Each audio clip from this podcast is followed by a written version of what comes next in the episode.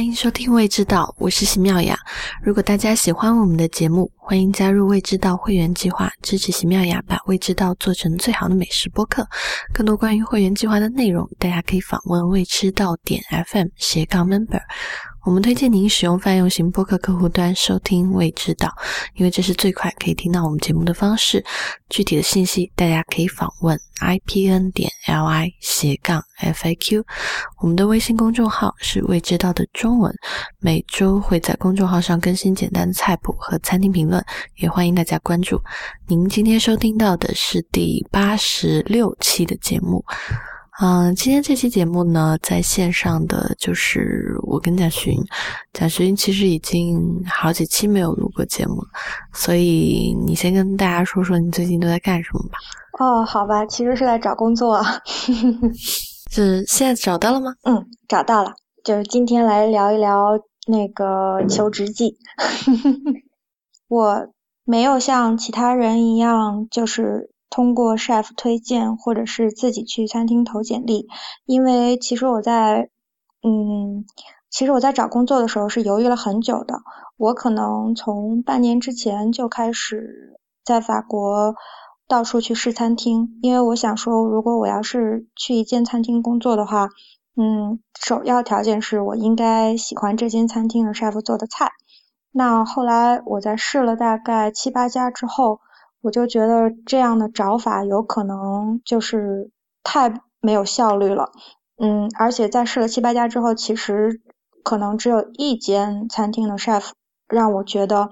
我还蛮想要为他工作的。可是这样的话对我来讲就等于是没有备选嘛，所以你是说没有效率是吃了八家以后就只看得上一家，还是其他的意思？其实这八家都非常的好吃，但是呃。我觉得就是我做菜也有自己的 style，所以我很想，比如说我很想要比较新潮的 chef，就比较老派的 chef，我就不那么的想跟。虽然可能比较老牌的 chef 比较有名，但是我可能比较喜欢，嗯，在做菜方式上，包括在选材用料上，呃，比较新潮的 chef。所以，哎，但这个在你去之前应该就可以看得到啊。嗯，就大概能够 review 到它的菜品是什么样子，因为比如说 像我去餐厅大众点评翻一翻，基本上就知道它是什么样的状况。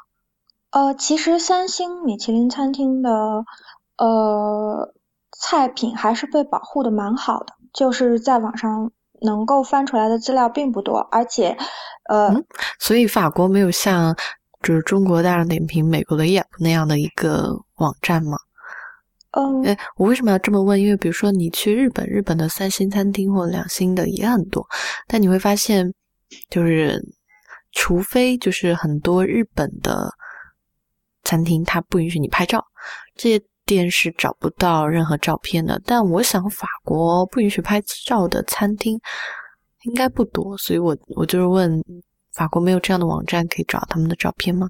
事实上，呃，在法国的网站上，就像 Yelp 或者是呃，我们有一个自己的网站叫做 La Fourchette 上面，嗯，也是可以找到就是相应的图片和评价的。然后包括米其林也会提供相应的图片跟评价，还有他们推荐的呃主厨比较有名的 signature dish。可是。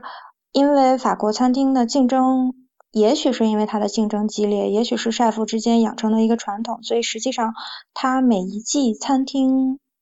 都在做新的研发，而且它每一季餐厅的菜单都在更换，所以呃，即使是你看到图片，你也很难了解这个 chef 他做菜真正的 style 是什么样子的，所以你还是要呃亲自去到餐厅去。品尝，你才能够大概了解这个 chef 的嗯烹饪的 preference 是什么样子的。单凭图片，你是看不到他的烹饪烹饪手法的。那你最后就觉得，所以八家看中一家效率不高是？对，效率太低了。所以直到我的同学基本上都找到实习了。我还没有确定我到底要去哪一间餐厅实习，这个时候就有一个非常好的机会，就是嗯，在两千零五年的时候，一位叫做 Luc Dubonchette 的先生，然后他创办了一个叫做 Omnivore 的美食巡展。那开始的时候，他就是想要邀请有名的跟年轻的 chef 来进行一个业界的交流，想要把这个行业里面就是最前端、最先锋的。信息都汇聚到一起，就像一个行业交流大会一样，能够让 chef 之间互相交流学习。那今年是跟飞软他们办的那个世界美食交流大会有什么区别啊？呃，飞软他们主要是集中在分子料理上。嗯，那 Omnivore 呢？它实际上，嗯，在开始的时候并没有那么多的想法，它可能就只是一个行业交流，并没有说。我有一个最新的科技，嗯，想要展示，然后想要大家来提出意见或者是参观一下。他开始的时候可能就只是想要 chef 之间互相展示我是怎么做菜的，但是后来他们那这个 Luke 他本身的背景是什么？Luke 开始的时候是一个记者，嗯嗯，而且他并不是美食记者，非常嗯，在最初的时候他就是非常的爱吃，其实也是由于兴趣导致了一个。就是由于兴兴趣引导成为了职业的这么一个是呃一个人生轨迹。那他开始的时候可能就是非常的希望在行业之内能够发生这样一个交流，所以他在他做记者的时候，他兼职做了这么一个就是算是交流会。开始的时候只是一个交流会一样的形式，而且并不是在巴黎发生的，嗯，是在。海边的是在法国呃北部海边的一座小城，叫做 Deauville。那其实那个 Coco Chanel 也是在那里发家的。嗯，那里是一个就是相对相对比较富裕的城市，有很多的法国的富人夏天都会去那个海滨城市度假。嗯，在那里办了五年之后，Omnivore 搬的。那去的厨师主要是法国厨师，还是说欧洲附近都会有涉及的？在开始的时候，只有法国的厨师，而且是一个非常小的呃事件，呃，但是因为他坚持不懈的努力，后来又遇到了非常多帮助他的人，Omnivore 就逐渐成了一个世界美食巡展最大的盛会。那他现在他在六年前已经移到了巴黎，就今年是他的第十一届嘛，嗯嗯，然后他又逐渐的拓展拓展出呃。不同城市的盛会，那它现在几乎是在呃中国的上海、东京、纽约、伦敦、墨西哥城、伊斯坦布尔，呃这么几个城市，呃就等于是覆盖了各种文化、各种饮食文化的区域，它都有这么一次盛会。那它每一年是做巡展的，它每一个地方就每一个不同地方的展会都会邀请。在生活在这个地方附近有名的 chef 来做交流，那在巴黎的话呢，就是它最大的盛会了，因为西班牙、意大利、北欧的 chef 都可以同时被邀请来，所以当时我就抓住了这么一个机会，申请到 Omnivore 去工作。嗯，那其实你是从最底端开始做起嘛，所以我们去的时候就是去做，嗯。我们就叫做公密嘛，就是他是跟你们学校有合作，就是你们学校学生都可以去申请，还是单独的？他是跟我们学校有合作，然后我们学校的学生可以去申请。那其实学校跟美食展会呃之间有合作这个事情，在法国来讲，呃历史是蛮久的了，就是传统是蛮久的了。嗯，我记得之前小云在博古斯的时候，有一次也是在做。一个展会，就他们学校承展的，但具体名字我不太记得。它是博古斯的那个 b o g u s t o r 哦，美美食大会对吧？对，博古斯的金牌，对，博斯博古斯的金牌赛赛事。那其实另外一间有名的那个学校就是费昂迪嘛，它是跟那个 Taste of Paris，呃，就是另外一个美食展会。是合作关系，所以他们学校的学生每一年有两次的机会可以到这个展会去工作。那像我们学校就是每一年在巴黎的这么一个盛会，我们学校还更特别一点，因为它好像更符合 Omnivore 的就是需求，因为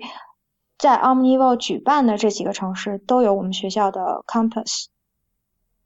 嗯嗯，那因为蓝带在上海也有，伊斯坦布尔也有，墨西哥也有，东京也有，所以它等于每每一次都可以就是找到学生去展会上工作，所以就成了比较好的合作伙伴。那他现在这个展会面向的是，嗯，厨师和厨师之间的交流，还是，嗯，和就是餐厅和供应商之间的这样的展会？因为美食展会种类很多嘛，有一些是就是供应商之间。各种先进技术的交流，有一些就只是厨师之间的技术交流，所以它现在的这个展会是单一的还是综合性的？它是非常综合性的。首先，它，嗯，我们来讲一下它展会里面会场的分类吧。嗯，因为。当你进到这个，它叫做，其实它那个中文名字翻的不太好，它叫做 Maison de Mutualité。那实际上翻译成中文，它翻译成互助之家，就是以前的一个，就是在巴黎五区的以前的一个公共政府机构的呃房址，然后最后改改建成了展会场地。那它一共是三层。的展会场地，嗯，在这三层的展会场地中间呢，它分开了几个不同的区域。那第一个就是我工作的区域，就是三沙雷，就是咸的食品的区域。那这个区域主要来的都是餐厅的 chef，就是最前沿的，嗯，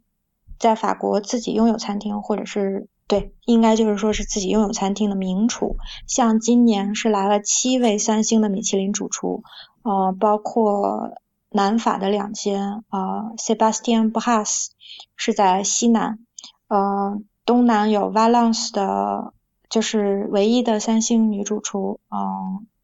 ，Anne Sophie Peak，我们之前在节目里也提到过，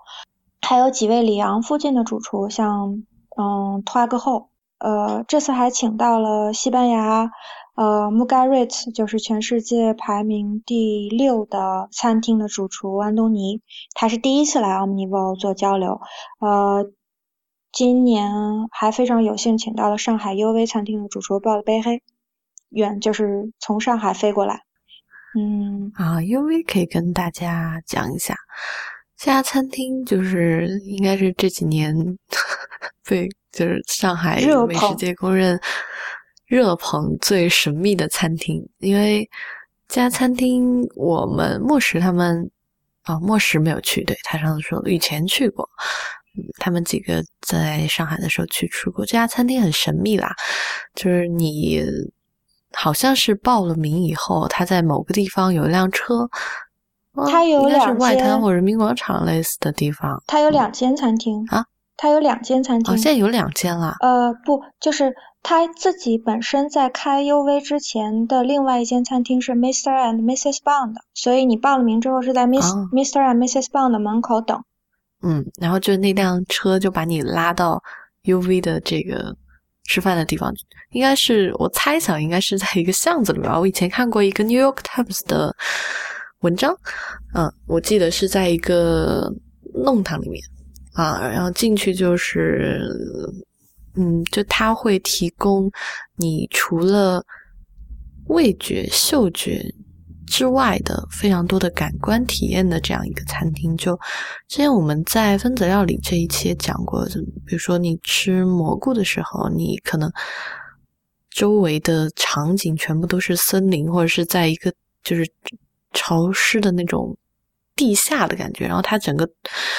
旁边墙壁上打的动画以及桌子上的动画，都是一个你不断的在下线的这样一个嗯设定，所以他会，然后很多的厨师，比如说欧洲的名厨，都曾经去 UV 去试菜，就大家都在学习他所带来的这种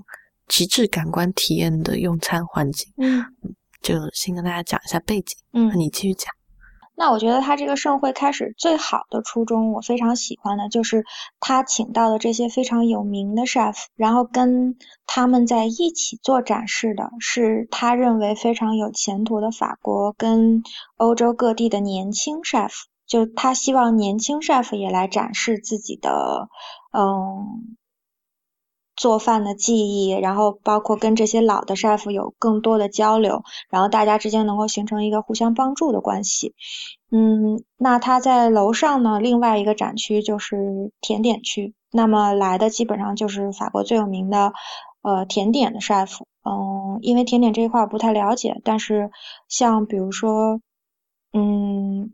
法国几个。比较有名的布蒂克的甜点的 chef，因为我们之前节目里也谈到过，说甜点实际上是有两个分支的，一个就是说 chef 你出来之后去餐厅里面做餐厅甜点，那你是需要摆盘的，包括你的那个甜点设计也是会是不一样的，它可以是现做的。那另外一个分支就是你要去 boutique 里面做 boutique 的甜点 chef，那这个 boutique 的甜点 chef 的话，它的东西就是比较需要久存的，因为它从早上。就放在那个展示柜里面了嘛，嗯，所以实际上他的工作方式是不一样的。那他每一次就是会请 boutique 跟餐厅这两边的 chef 来做交流，看一下甜点界到底在发生什么。呃，之后呢有一个你说的专区，就是嗯，artisan。那 artisan 在法国相对应的中文应该是手艺人。那么手艺人的话，就是比如说。嗯，我作为供应商，我可以为餐厅提供蔬菜、呃肉类，然后还有一些调料类，就是作为供应商我可以提供的东西。那么，嗯，chef 来参观的时候，他也可以看到说，在供应商的这个行业，比如说农场，还有嗯包装餐具上在发生什么新的动向，他们之间就也可以互相交流。另外一个展区呢是。我们叫做 avant-garde，就是直接翻译成中文应该就是前卫。那前卫的这个展区实际上就是他们在请一些现在在欧洲跟法国正在做新的餐厅模式或者是新的呃做菜的 technology，就比如说像 Farron 他们做的，应该就算是 avant avant-garde 的这么一个区域，就是我在。餐饮界这样一个行业，到底我现在正在做什么样的 innovation？那么他们会邀请这些 chef，包括跨界的合作，嗯，他们都会邀请这些 chef 到 avant-garde 这个区域来进行展示跟演讲，呃，就谈论一下他们，就有点像 TED Talk，呃，谈论一下他们做了什么事情，然后有什么样的效果。嗯，那它另外最后一个区域呢，就是在地下一层的。一整个片区，因为法国有一个非常非常厉害的供，就是食材供应商叫做 t o n s c o u r m e 那他每一年会赞助 Omnivore 全部的食材，他会从法国各地选最好的食材，然后邀请 chef 来做一个二十人的，那么它是三天的展会，他会分别邀请三位不同的 chef，嗯，来做一个二十人的 meal，就是。来做一个二十人的午餐，那那这个 chef 他可以从汤斯胡梅提供的食材单表里面选出他想要用的，然后现场设计，就是当天或者是提前一天设计，然后呃出品一道他自己设计的，就是有点像是竞赛类的那么一个午餐会，嗯，然后这些客人是付付费来食用的，嗯，所以其实也。算是一个像是展会里面游戏类的类别吧，互动区区域。对对对，就算是互动区域。那么它大致就是分为这几个区域。那它还有一个自己的书店，卖一些跟 Omnivore 大赛相关的周边产品。嗯，所以我去 Omnivore 工作的时候呢，就是前两天是在餐厅区，就是帮着大 chef 做帮厨。我跟到。就是 U V 的 chef 报了杯黑嘛，就在第二天的时候，我跟到他一起工作。嗯，那我其实最好玩的一天是我在最后一天的时候，嗯，他们把我派到楼下去跟那个做竞赛秘就做竞赛午餐的那个 chef 跟他做了一整个 service 的午餐，那那个午餐真的是就是学习到了太多的东西，而且那个 chef 真的非常的大方，嗯，他有很多的新型的实验，嗯，在做就是在做午餐这个 service 的过程当中，就给我尝了很多新的食材。因为这其实是一个挺好玩的经历，就是我的这个 chef 特别的 rock style，就是他特，就是你知道他他他里他是我如果没记错的话，他应该是八三年生人，呃，今年六月 Omnivo 在上海巡展的时候，嗯，他应该会就是被邀请到上海来做展示，因为。我的感觉是他可能在巴黎的 Omnivo 真的是就是，嗯，是今年的 star，就是是今年的 star，就是明星 chef，因为他真的就是他非常的适合做 Omnivo 这样的展会，因为他深谙，因为我觉得他深谙这个比赛的规则，所以他非常的知道怎么样才能够显得更突出。这个 chef 他两边的头发都剃掉了，然后扎了一个在头顶扎了一个小揪揪，就是有点像贝克汉姆前几年留的那个发型。然后他叫做 f l o w h o n Laden。那在第一天的时候，呃，我们展会的负责人在给我们派活的时候，就把他派到了我手上。呃，我就是应该帮他做。展会的一些准备啊什么的，就食材上的准备，然后大家都用一种很同情的目光看着我说：“你好惨，因为去年他做 Omnivo 的时候就迟到了，然后所以他的那个帮厨就特别的累，然后就想说你可能派到一个特别特别惨的活，然后我就想说算了吧，兵来将挡，水来土掩，我就等他。结果他是下午四点钟做 presentation，他一点钟就到了，我的。嗯，在展区负责的那个 chef 就来找我，我当时就很紧张，说哇，今年真的是好，就是认真努力啊。他见到我后就跟我握了手，然后跟我说，我们现在要把食材放到冰箱里去，然后去喝一杯。他跟他的一个朋友来的，他说我们要去喝一杯，呃，我们大概会在几个小时之后回来，到时候你在这里等我们就好了。那个这之前的时间你可以到处去玩儿，我当时就想说哇，好 freestyle 的 chef，嗯，他特别的放松，然后他带了一个他的呃冰岛的朋友，那个他冰岛的朋友在比利时有一间餐厅，呃今因为是刚开业的，那个但是他这个朋友也非常的有意思，就他在比利时这间餐厅可能开业没有多长时间，已经上了米其林的。盖的，嗯，我估计不久之后可能就要拿星了，因为他们做的菜都非常的好玩，嗯，也是米其林的 style。你刚刚说他带了很多，就是让你看到很多有意思的食材，所以他带来的食材里面有什么是我们平时很少见到的，比较新颖的？嗯，他们自己腌了咸蛋黄，但是。这个是在西方的食材当中非常少见到的，因为就是首先那个鸭蛋就非常的难见到在法餐里面，然后他们竟然就是带了他们自己腌的咸蛋黄来，然后而且呢，我就他们他们知道就是中国有咸就是咸鸭蛋这个东西，嗯，那我给他们看图片的时候，然后他们就说是的，然后但是他们腌制的方法很好玩，就是他们腌的是纯蛋黄。就是他们是把那个蛋清全部都剥掉，然后去用那个咱们腌咸鸭蛋的办法去腌咸蛋黄，所以最后腌出来是一个蛋黄。他们怎么吃呢？是就是他们会用那个 grater，就是呃嗯，grater 的中文是什么？啊，研啊研磨磨碎。就是也不是研磨，就是刨刨丝吧。嗯嗯，就是刨丝器或者是刨粉器，把那个咸蛋黄搓成粉末状，嗯，然后撒到比如说他们新鲜烤出来的蔬菜上，然后去给它增加一种蛋白质的香味儿。然后这个是我就是没有见过的一种做法。然后它带来了很多的它自制的，就比如说玫瑰花瓣做的。syrup，但是那个味道是很神奇的。呃，syrup 是什么？呃，糖浆，但是它是啊，它是发酵做的糖浆，不是单纯的糖浆，那个玫瑰花瓣是发酵过的。然后包括它，你说是玫瑰花渍到糖里面要腌一段时间，是这意思吗？嗯，具体的做法我没有问他，但是他那个玫瑰花瓣本身是发酵过的，就是你吃上去是糖浆，但是它是有一股发酵之后的香味的。嗯，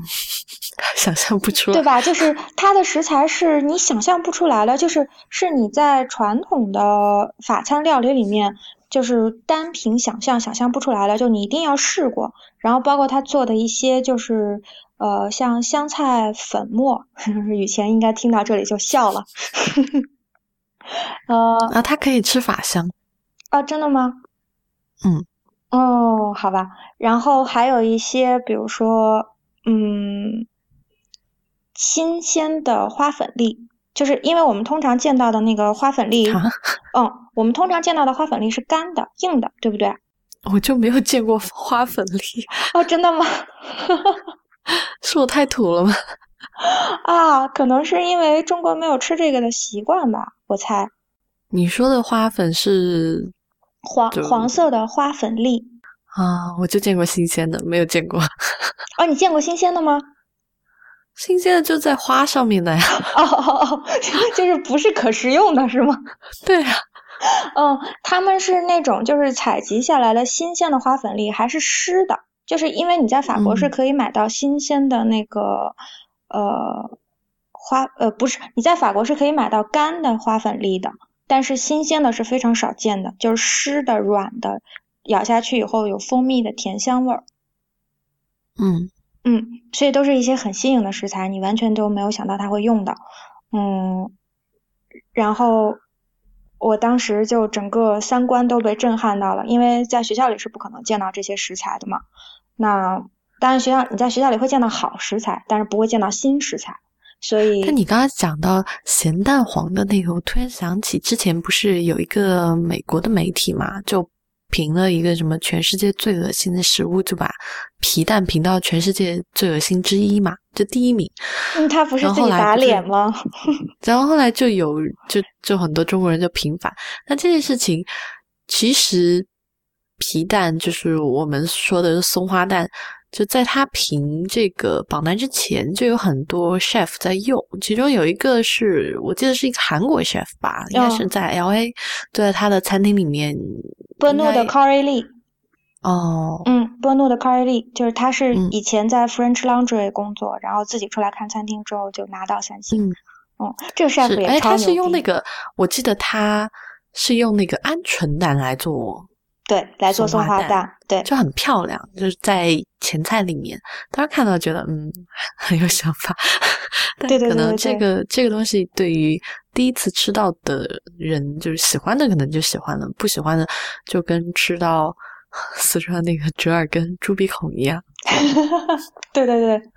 你首先有要有一个就是打开跟适应的过程。嗯嗯。哦，我就是在想，我觉得咸蛋黄烧的稍微会比皮蛋要更让西方人接受一点。我前段时间不是在看一个，嗯，BBC 有个老头嘛，他不是到处吃，但我一下想不起他名字，他就前段时间拍了一集他在上海吃，呃，当地的那个人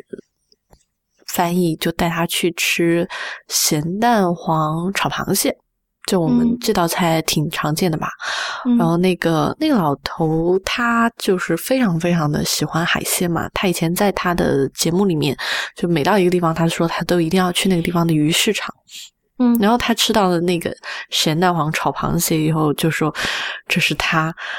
吃到过这一行程中吃到过最鲜美的东西，就觉得就觉得咸蛋黄跟蟹肉的那个。就咸蛋黄的鲜和蟹肉的甜就完全的融合，然后互相叠加，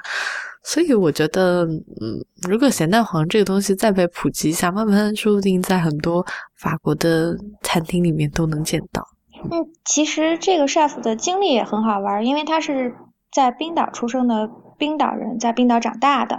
哎呀，我突然又想起，我可以再插个话吗？插。你当时应该跟他介绍，就是中国还有秃黄油这种东西。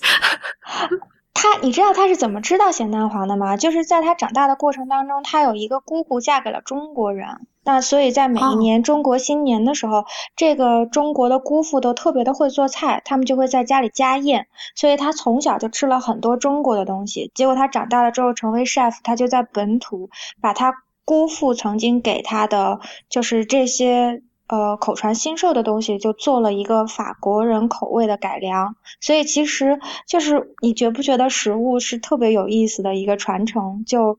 你可以把遥远的中国的食物拿到冰岛来，然后最后这个 chef 在法国学厨，在比利时开了餐厅，他的那间餐厅的名字叫做记忆，就叫做 souvenir，他那间就是他那间餐厅的名字就叫做记忆，所以我觉得这其实是就是。是食物自己本身的旅程，嗯，让他就是回到了 chef 的手中，然后可能他吃的食物自己会走路，对对对对对，所以那个 chef 他知道可能法国人不能够把整颗咸蛋黄吞下去，所以他就用那个 grater 把它研磨碎，希望那个就是法国可以。就法国的食客可以更加接受咸蛋黄这样食材，那他们还做了一些非常好玩的尝试，因为当时他们在做展示的时候，就我觉得我非常欣赏他们的一点，就是他们像在玩，他们像在做一个游戏一样，在那个做菜的过程当中，你感受到他是正在享受的，呃，而且做菜对他来讲是乐趣，像有一些 chef。我我真的不想吐槽 UV 的 chef，但是就是鲍了贝还把 Mr. Mr. and Mrs. Bond 的主厨就是呃也带到展会来了，就是他的 sous chef，但实际上已经是 Mr. and Mrs. Bond 的主厨了。然后 Mr. and Mrs. Bond 的主厨是连切苹果丁都要拿尺子比过以后才切的，你可以感受到他对食物一丝不苟的态度。可是呃。当然，我也非常欣赏这种工作态度。但是对我来讲，我一下子明白了，就是我希望在什么样的餐厅里面工作，就是我希望这个厨师他真正的在享受，他在每一餐的时候都在享受做菜的乐趣，是玩乐，然后我才我才愿意在这间餐厅里面工作。所以我当时就非常的欣赏，就是第一天带我的这两位 chef 分配到。我的这两位小 chef 是非常年轻的嘛，我跟他们一起工作的时候，我就觉得哇，超酷的！原来在厨房里工作也可以不用被骂，而且还可以跟 chef 一起玩，就在心里面就瞬间感到特别的激动。嗯，所以你最后就去了那个，并没有因为新奇食材的，我记得你是去的你的那个咸岸的，就是其中一个 chef。但是不是的，因为他们两个人的餐厅都不在巴黎，所以非常可惜就没有去成。哦，这样。对。但是呃，我想讲这个 chef 是因为我觉得这个 chef 在十年之后会成为法国最知名的 chef 之一，他很有可能就是法国的 Francis Melman，因为呃 f l o r e n Laden 这个 chef 他实际上是非常有想法的一个 chef，后来呃。Service 结束之后，我有跟他在喝酒的地方聊了那么一下，当然你们知道是为什么，因为他真的超爱喝酒。就他自己走开，他说我跟我的朋友要去喝一杯酒，然后他回到那个呃就是 Prep 的厨房里的时候，他已经喝了六杯了，就整个脸都是红的。然后我问他你 OK 吗？然后他就说嗯我 OK 啊，我现在 I'm having fun。然后他就。喝完六杯酒，他就去做，他就去做 presentation 了。然后他的 presentation 还超成功，就是一个就是超级 freestyle 的 chef。然后第三天我就没有在那个咸案工作了，我就跟着他去到了地下一层，嗯，做了那个二十人的午餐会。然后你知道他做二十个人的午餐会是更疯狂的，就是他头一天晚上，他们 chef 每一年都会在那个一个足球俱乐部有。有一个盛会，就是所有的 chef 都聚到一起来，嗯，有几个 chef 会负责做菜，他们内部之间就会有这么一个就是晚宴，他们就头一天他跟他的苏 chef 两个人就去那个晚宴参加聚会，就喝到整宿没睡，第二天早上没睡来做来做那个二十人的午餐会，然后做的时候，然后他们就他们就想说，呃。我就问他们，我说我说你们一点也不紧张吗？然后他们就说不会啊，我我们就是完全的 freestyle，看到什么就 improvise。然后包括就是比如说像包了杯黑的 chef 他。呃，在找他的器具的时候，他没有找到他想要的或者是可心的器具，他就会非常的紧张，因为他有一个熟悉程度嘛。就你知道，chef 在自己不顺手的厨房里面工作是非常难受的，因为他做不出他想要做的那个食材的样子和口味，他就会非常的难受。但是，所以你那天你在给我们做完饭的时候，又很难受。我就真的是觉得 Laden chef 教了我很多嘛，因为我本本身应该是很难受的，但是他就他就跟我们讲说，就是我们只可以就着我们现有的资源去工作，那么就是有什么我们就用什么来工作。如果呃像你知道他们的苏 chef 是九二年还是九三年生人，今年只有二十三岁，嗯，然后已经在厨房里待了很多年了，然后。也是，就是自己现在正在经营着 Laden 的第二间餐厅，是一间小的 bistro 在里尔。那那个 chef 就是呃沙丁鱼，你知道有多小？就是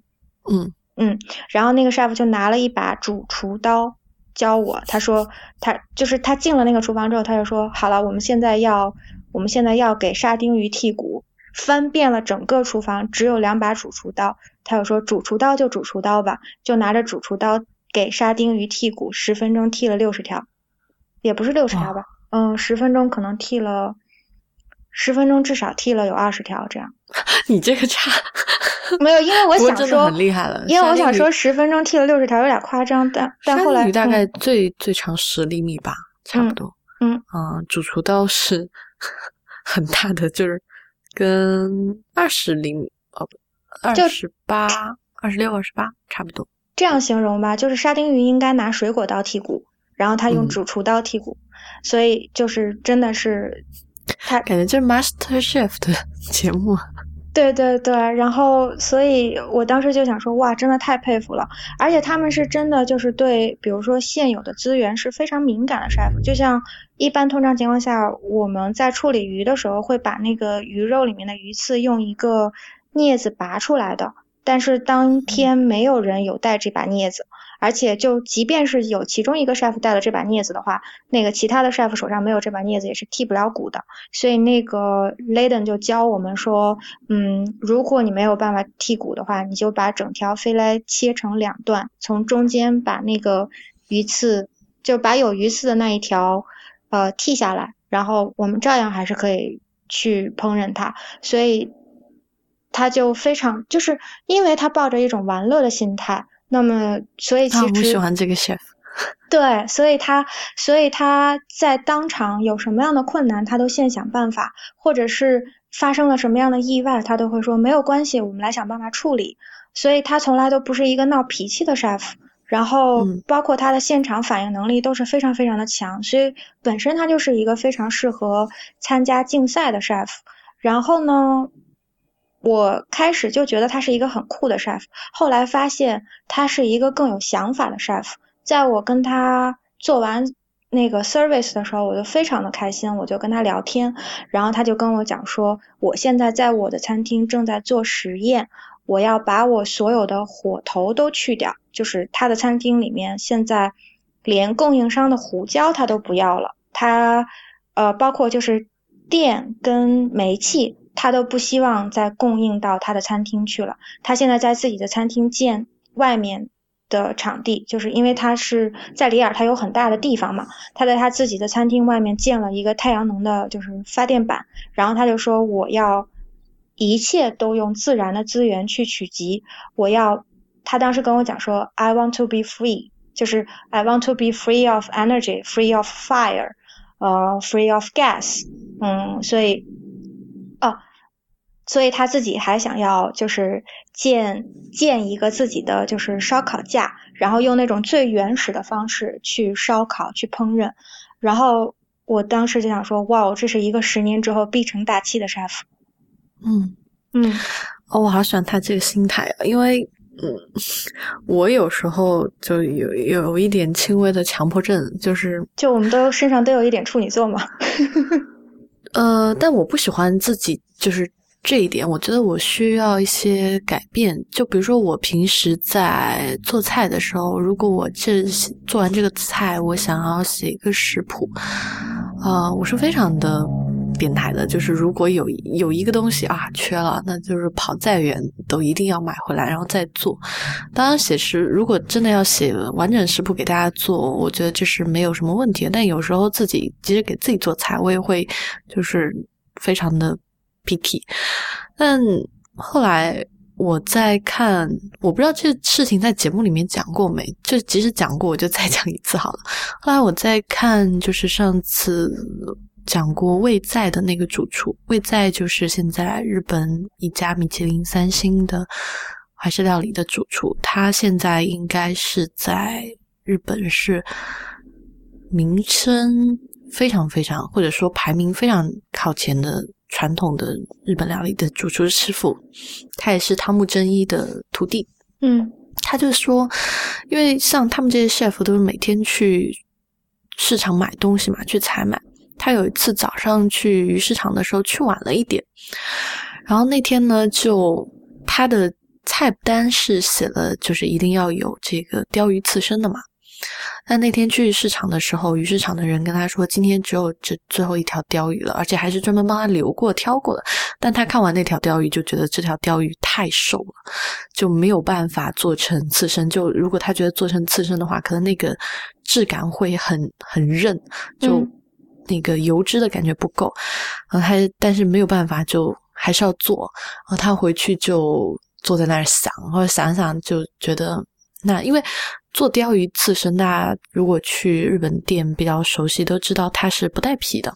后来他就那位在的主厨就想说，那这一次因为油脂不够，然后鱼皮和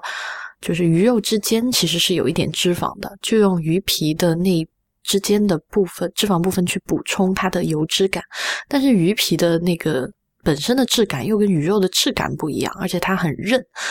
嗯，所以他就要想办法去改变这个鱼皮的质感。然后我记得他是用高汤烫了一下，然后又用，就是又稍微在煎锅上炙了一下，还用那个高那个喷火枪喷了一下，我记不太清楚了。反正就最后把那个鱼皮处理成就是有一点脆脆的质感，但是同时保持了它那个脂肪的存在感，然后就。鱼肉的部分还是以刺身的形式出现，然后他就说自己其实几乎也平时都不做这个，也是就是随机应变去改变这个当时食材的不好的情况。结果那天做给就是在场的客人吃，然后因为客人也很少有人吃到这样的鲷鱼刺身嘛，就他们都很喜欢，就觉得哇好好吃。当然这是一个变化出来的比较好的结果，有时候甚至你。就像你那天在给我们八个人做菜的时候，就是以前一来第一件事情就是先磨刀，就是因为刀已经都钝到就不太好切菜的状态。就是，但我是觉得这种应变的心态，可能有时候我自我自己要去学习，要去改变。然后还有一个，其实是跟就是做菜没有关系的，但是这件事情是在就是在未在之前，就嗯。我觉得讲完这个这期就可以 差不多 啊，后面还有好多好玩的啊！真的啊，那好吧，那我那我先讲啊，就是当时在看，嗯，就李平冰嘛，李平冰是侯孝贤的御用的，嗯，摄影师，就他是非常非常知名的电影摄影师和摄影指导。然后他们就他就说他跟过很多导演去拍片，然后每个人导演的性格不一样。那有一次就是去跟。哦，我我记得啊，导演不重要，就他跟某一个导演去一个沙漠里面拍片，然后那天本来的那个沙漠里面的片子是要拍一个阳光特别灿烂的沙漠的那个金黄的感觉，结果就连续的，就是他们在那几天就 少见的沙漠阴雨，就一直让他们遇到。然后后来那个导演就特别着急，结果就李冰冰就跟他讲说，因为他们好像当时要拍一场林志玲的戏，就是在那种沙漠中特别妖艳的那种场景。然后李冰冰就建议说，没有关系啊，下雨的话我们就搭那个纱帐，就是让那个柔雨进来，然后让雨点打到志玲小姐的皮肤上，然后就让让那个轻纱去拂，她出来的感觉说不定还更好。就当时看了就觉得，嗯，有办法的人就是他会找出很多的变通的方式。嗯，其实它是顺应了自然的规律，就是。因为在厨房里面待的时间越久，我会更多的发现人、自然还有食材都是有局限的。如果你就是希望把一样食材处理到完美的形状，你是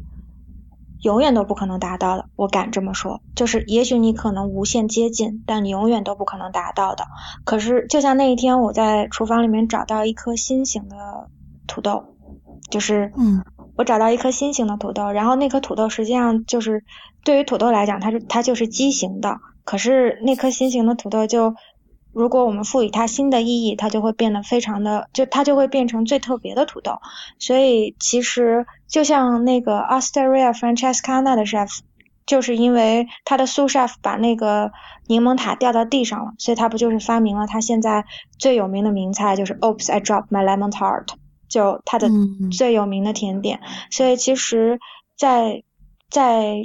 厨房里面工作，你会更多的意识到自然给予你的你需要去遵循的规律，包括那个，嗯，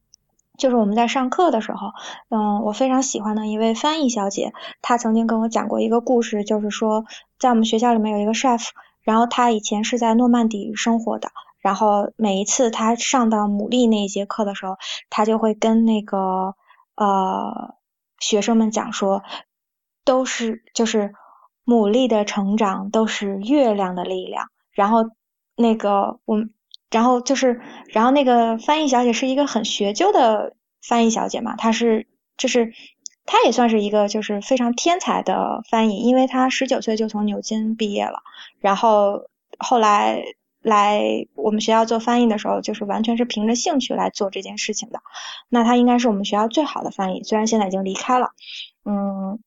他又讲说，因为他是很想要搞清楚背后的规律到底是什么的，所以他就问那个 chef 说，呃，那月亮到底做了什么？然后那个 chef 就跟他讲说，我真的不知道月亮到底做了什么，这个可能需要科学家去解答。但是当你日复一日的在那个就是。海潮汐身身边生长，然后去观察牡蛎的生长的时候，你就会发现月亮对牡蛎真的有有影响。但是可能很多年过去之后，大家都不知道怎么解释。但是你会因为这样一种成长的经历，对自然心怀敬畏，你就不会去强求太多的事情。可能就有点讲远了，但是我是顺着那个话讲下去的。我很想讲几位 chef 的跨界合作，就比如说米歇尔·托克后跟一位非常法国非常有名的建筑师，呃，重新修建了托克后的那个 maison，然后现在托克后要搬家了，是一间非常漂亮、非常现代的那个就是嗯玻璃的房子，然后他们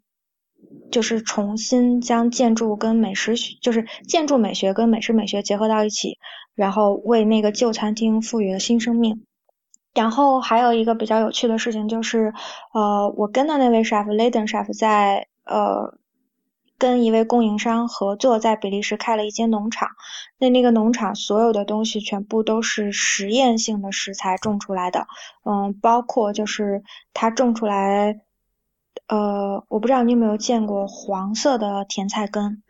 嗯，没有，因为一般甜菜根都是我见过，我在日本的时候见到过，嗯。然后他做做那个甜菜根的方法也是特别原始的，就是呃直接用手就直接放到那个烤箱里面去烤，然后包括那个耶耶路撒冷羊脊，他就直接放到那个烤箱里面去烤，烤出来之后用手掰碎，嗯撒上那个就是刚才我们谈到的那个咸蛋黄去给它调味，然后就是实验出来非常多原生态的那种菜式，嗯。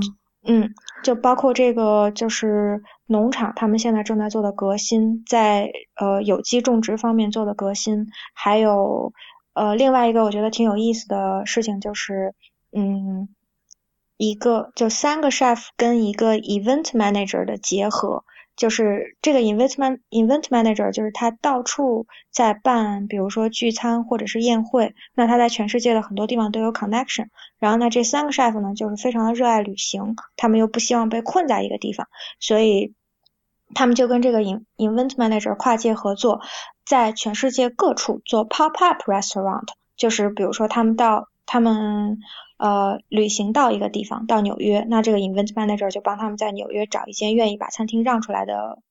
呃 chef，就找一个愿意把餐厅让出来的 chef，那他们就借这个餐厅的工作间和呃地方来工作，呃，可能比如说在纽约待四个月。就是随性的待，嗯，在纽约待四个月，然后在伦敦待三个月，在北京待八个月，然后就做这样的 pop up restaurant。就是他们想要呈现的概念，就是说，呃，餐厅也可以不被局限在一个地方，餐厅也是可以旅行的，嗯，包括很多这些 avant garde 的新的研发，都是我觉得非常好玩的，嗯，然后就是想讲一下，嗯，我。最后找到实习的这间餐厅的 chef 也是非常非常有意思的，嗯，包括就是他也给了我很多，嗯，在厨房里工作新的启发，因为这个 chef 呢就是非常的好玩，嗯，他是第二天来的 Omnivo 的，呃，当但是第二天我整天都是在跟那个 UV 的报了杯黑，所以我没有。我我其实并没有机会，就是近身的跟他工作，但是因为大家都是在一间 prep 厨房里的，那其实像比如说你知道，呃，有一些三星的米其林的 chef，他们来到的时候已经是把全部的食材备料都备好了的，嗯，并不是说在那个 prep 厨房里面现做的，那个我。去实习的这间餐厅的 chef 是一个意大利人，他应该算是呃 Osteria Francescana 的 chef Botura 的徒孙，就是他不是 Botura 直接带的，他是 Bottura 的徒弟带的。那他之前是在沙都布黑央跟拉赫贝什，就是阿兰巴萨德的那间巴黎的三星的餐厅，非常擅长做蔬菜的拉赫贝什那间餐厅工作过。嗯，他呢是唯一的一个。把所有的食材带到现场做的 chef，就是当天唯一一个把所有的食材带到现场做的 chef。呃，他做了一个很有意思的结合，就是他用 soba 的荞麦面去做那个 spaghetti，就你能想象吗？我觉得有点怪。对，就是很怪，但是实际上出来之后那个口感。异常的好，就是嗯，比我以为的，就是那种没有，并没有我以为的那种奇怪口味，反而是就是很传统的 spaghetti 的味道，只是没就是嗯，咬下去的口感稍微有点不一样，但事实上是很传统的 spaghetti 的味道。啊，我在我在日本的时候有吃过一家很棒的荞麦面，以前在会员通讯里面写过，就是吃到。一碗纯素的荞麦面，只有面条，只有蘸汁，然后吃的我脸红心跳，就对，就真的是那个感觉多巴胺分泌到一定就一定水准了，对，嗯，就啊，想想想看的就只有看会员通讯，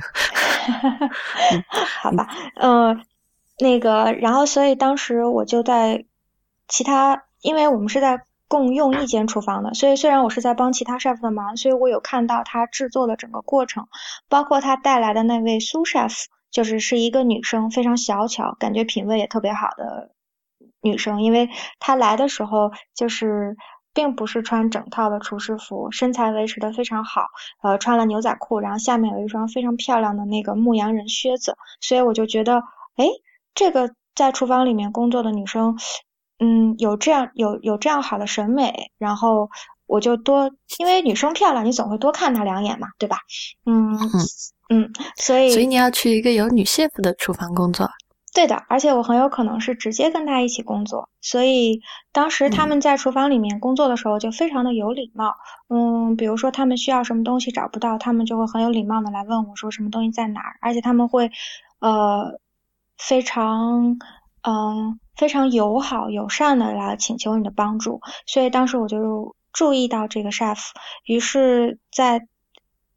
在他们做 presentation 的时候，我就跟下去看了。结果呢，这个 chef 就很好玩儿。我发现我真的是不太喜欢精益求精的 chef，就就是我非常喜欢能够 improvise 的 chef。就这个 chef 他在那个现场，他想煎一颗太阳蛋，结果他没有那个圆形的，就是固定箍，结果那个太，结果那颗太阳蛋就给煎散了，就是形状是，就是。蛋液是，我懂，嗯，蛋液是流淌出来，东倒西歪。谁都煎过不好的蛋，就是不好看的蛋。然后呢，可是他竟然就是在现场把那颗蛋给补救过来了，就他在周围点缀了漂亮的蔬菜跟小的花朵，然后把那颗太阳太阳蛋补救的非常的漂亮。所以当他们回到那个 prep 厨房的时候，我就去跟那个苏 chef 聊天，我就问他，我说那个，嗯，你。你在巴黎待了多久？他就讲说，我已经在巴黎待了八年了，一直在厨房里工作。可是，呃，我在我是旧金山人，我在来巴黎之前是读英就是英国文学的。我当时一听我就想说，哇哦，好不一样的 experience。嗯，我就问他，我说，因为我现在在找餐厅实习，可是我不希望这间餐厅只能够给我的简历增光。我是想要找一个 mentor，就是对我来讲，师傅要比餐厅更重要。我希望能够在餐厅里面实打实的学到我需要的技巧，包括跟师傅建立长久的情谊，是我更看重的事情。所以，那个女 chef 就是她的名字叫做 Kelly，嗯，以后等我进了餐厅，我们可以多讲讲 Kelly 的故事。然后。嗯，Kelly 就跟我讲说，呃，Giovanni Passerini 就是 Passerini 就是我的 chef 的名字，就是一个非常好的 mentor。于是我就上前去问了他，说我可不可以在你的餐厅里面实习？这个 chef 非常非常的友好，他就跟我讲说，我离开餐餐饮界已经两年了，今年是我两年之后重新出山的。就是重大的风向标，这是一间即将在巴黎开张的新餐厅，在四月二十五号，巴黎的十二区。它就是，所以我实际上是去帮 chef 做这间餐厅的 opening 的。我们厨房一共有六个人，是一间开放式厨房。嗯，所以这个 chef，所以当我去签那个就是。工作合同的时候，呃，我就又跟这个 chef 聊，原来呢，他曾经就是在这些大的餐厅工作过之后，嗯，他就出来开了一间自己的意大利餐厅。他这间意大利餐厅做了四年，在巴黎非常成功的意大利餐厅，但是没有星星。然后我就问他，那你下面这一间餐厅想不想要米其林星星呢？他就说我不想要。他说你知道一间餐厅，呃。回头客的比例通常是维持在百分之三十左右的，但是当我在做我上一间餐厅的时候，我的回头客的比率是百分之五十。他所有的客人在进门的时候都会跟他打招呼，呃，贴面礼。他说我享受这种就是互相之间照顾，形成一个